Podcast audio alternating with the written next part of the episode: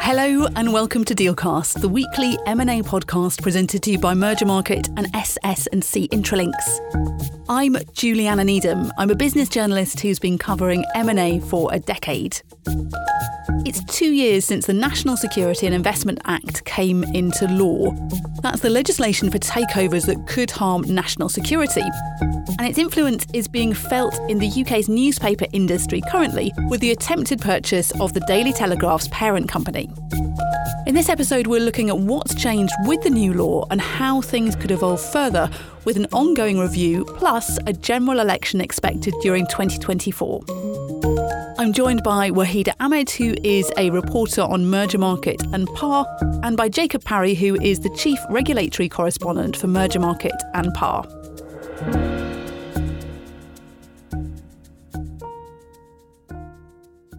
Hi, Wahida. Hi, Jacob. Thanks very much for joining me. Hi, Juliana. Hi, Juliana. Thanks for having us. So, Wahida, starting with you, can you begin by a brief introduction for those people unfamiliar with it of the National Security and Investment Act? When and why was it introduced, and what kind of sectors does it apply to? Of course, uh, the NSIA, which took effect in January 2022, allows the government to scrutinise and intervene in certain acquisitions that could harm the UK's national security. The rate of intervention has been low. The scope of the regime is broad, which can create uncertainty and cause unnecessary filings to be made. Generally, the NSIA has not been sensational as the interventions have been rare. Some acquisitions fall into the 17 sensitive areas of economy which trigger mandatory notifications, and these include advanced materials, communications, defense, military and dual use, and the transport sectors. Amongst many others. I mean, I think, Juliana, what, what's worth keeping in mind with the UK regime is that when it was introduced, it was really seen by legal advisors as perhaps the most expansive scope in Europe.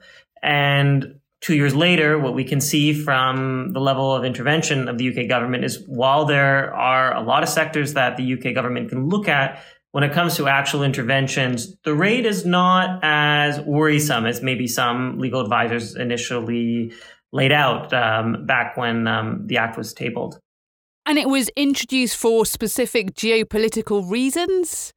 Yeah, effectively, I, think along with the regimes that we've seen in the con- on the continent as well, uh, where there's been a hardening since the late 2010s, it's been, I think we can say, primarily the rise of, of, of China and, and disease in particular with Russian inbound investment that, that have driven these regimes. And I don't think the UK regime is any different in that respect. If you look at the cases where the UK government has intervened, they primarily involve either Russian or Chinese state backed investments into the United Kingdom.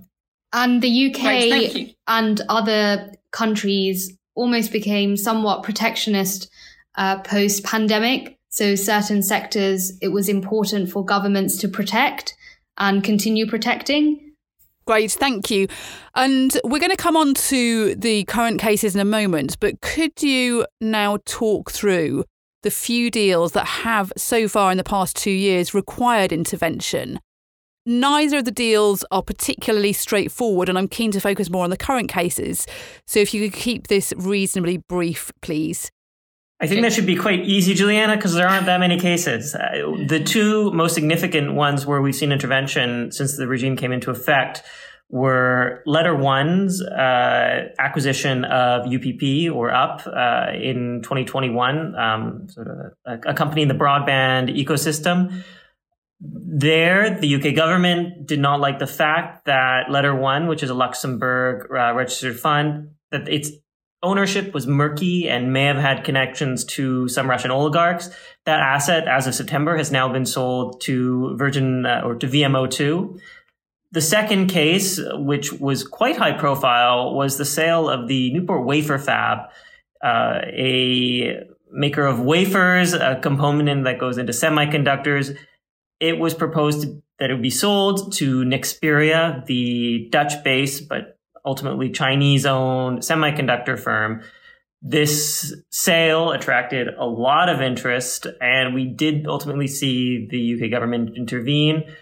Uh, only a few weeks ago uh, did we finally get a tie up to all this when the plant was sold to an American investor. So, few cases, but as you can see, when these cases come up, particularly when they involve Russian or Chinese buyers, they tend to get a lot of heat.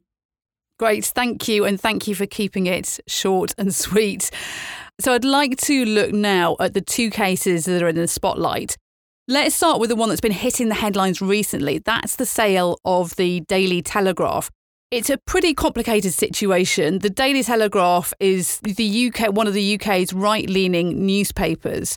And there's a kind of forced sale process which has happened over the ownership of the Telegraph and its sister publication, The Spectator, because the business behind it, the Telegraph Group, was put into receivership by Lloyds Banking Group.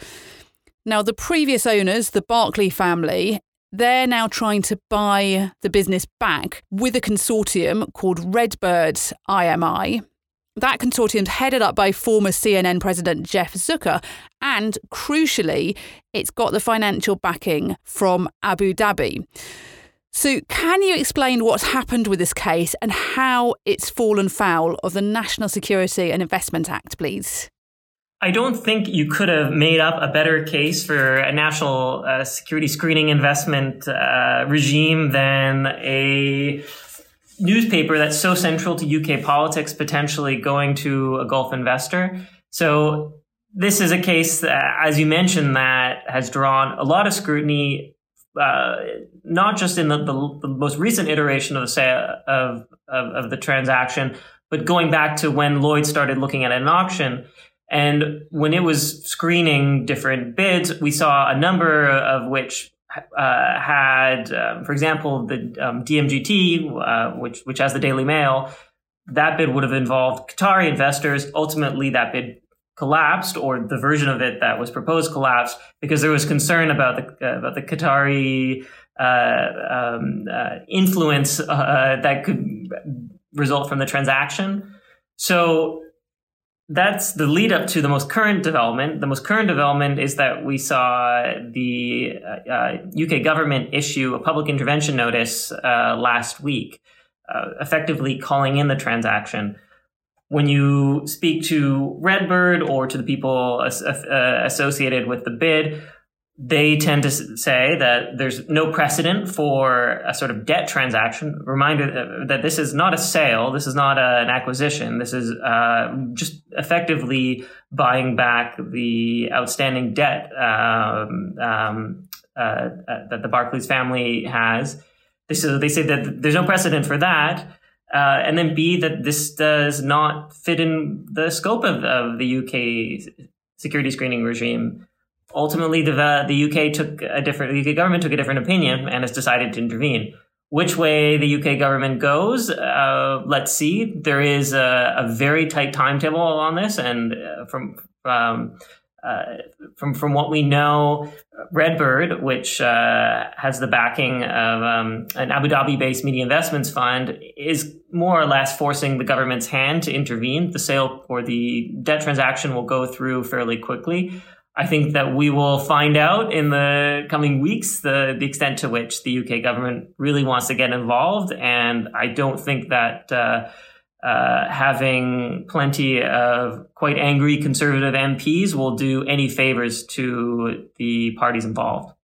Yeah, and we're going to come on to the politics a bit later on. But Wahida, coming back to you, uh, we'll look at the other case that's ongoing in relation to the National Security and Investment Act.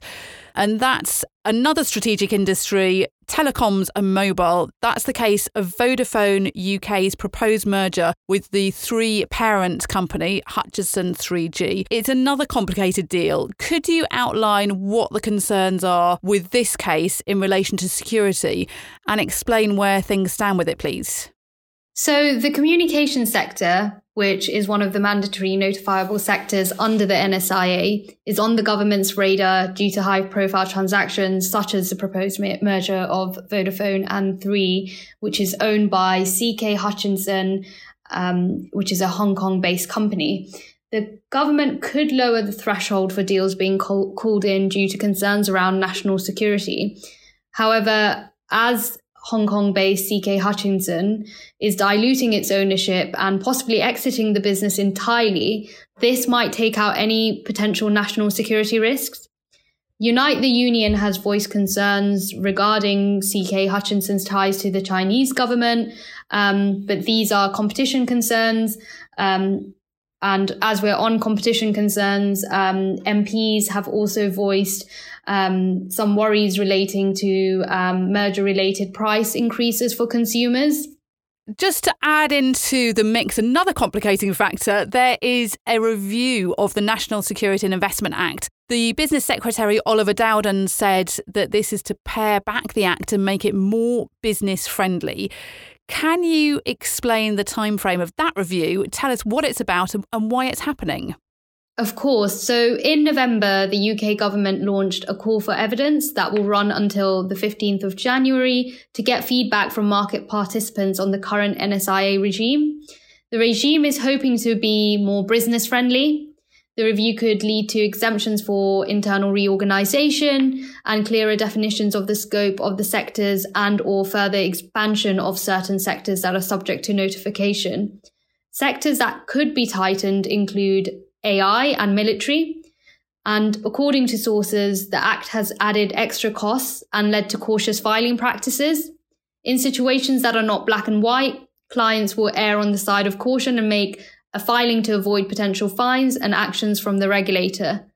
Okay, thank you. Now, linked to that and kind of running through all of this is the fact that there's a general election on the horizon that's most likely going to take place in 2024. How could that impact any changes to how the UK reviews deals that are potentially a national security risk? So, the current Conservative government is required to call a national election by January 2025 at the latest. Uh, but expectations are that British citizens will be heading to the polls in the spring of next year. Lawyers expect few changes to the country's approach to national security screening should there be a change of government.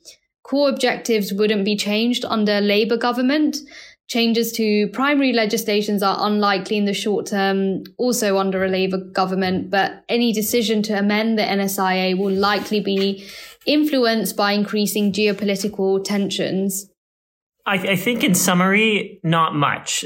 As you can see when you look at the uh, pronunciations that have been made concerning uh, the relationship, the economic relationship between China and the United Kingdom, between Russia and the United Kingdom, those tend to be points of consensus uh, uh, across the UK political spectrum. What could be different uh, uh, could be, I mean, we'll take it for example, the the sale of the Telegraph. That's something that is uniquely tied to Conservative Party politics. Would we see the same dynamics or the same same willingness to intervene under a Labour government? Perhaps that's not so clear. I think another aspect worth it taking into account, we have seen the other uh, pillar of merger control in the United Kingdom, the UK Competition and Market Authorities uh, merger review uh, system come under a lot of scrutiny in the past year, coming off of the Activision Microsoft sale and the decision to block that sale and then eventually clear it uh, with with remedies the lesson from that, it seemed for both the government and opposition, was that you don't want to create more obstacles to inbound investment. And I think the attitude that we've seen prevail, uh, at least when it comes to the CMA's intervention, I think probably speaks a bit for the NSIA as well. The UK on its own in a post Brexit world, is it really worth uh, blocking inbound investment? I imagine that's one of the central questions that politicians will have to ask themselves. Great. Jacob and Wahida, thanks very much. That was Wahida Ahmed and Jacob Parry. Thanks for listening to Dealcast presented by Mergermarket and SS&C Intralinks. Please rate, review and follow the podcast. You'll find us on Apple Podcasts, Spotify or look out for your Mergermarket news alert. For more information, have a look at our show notes. Join us again next week.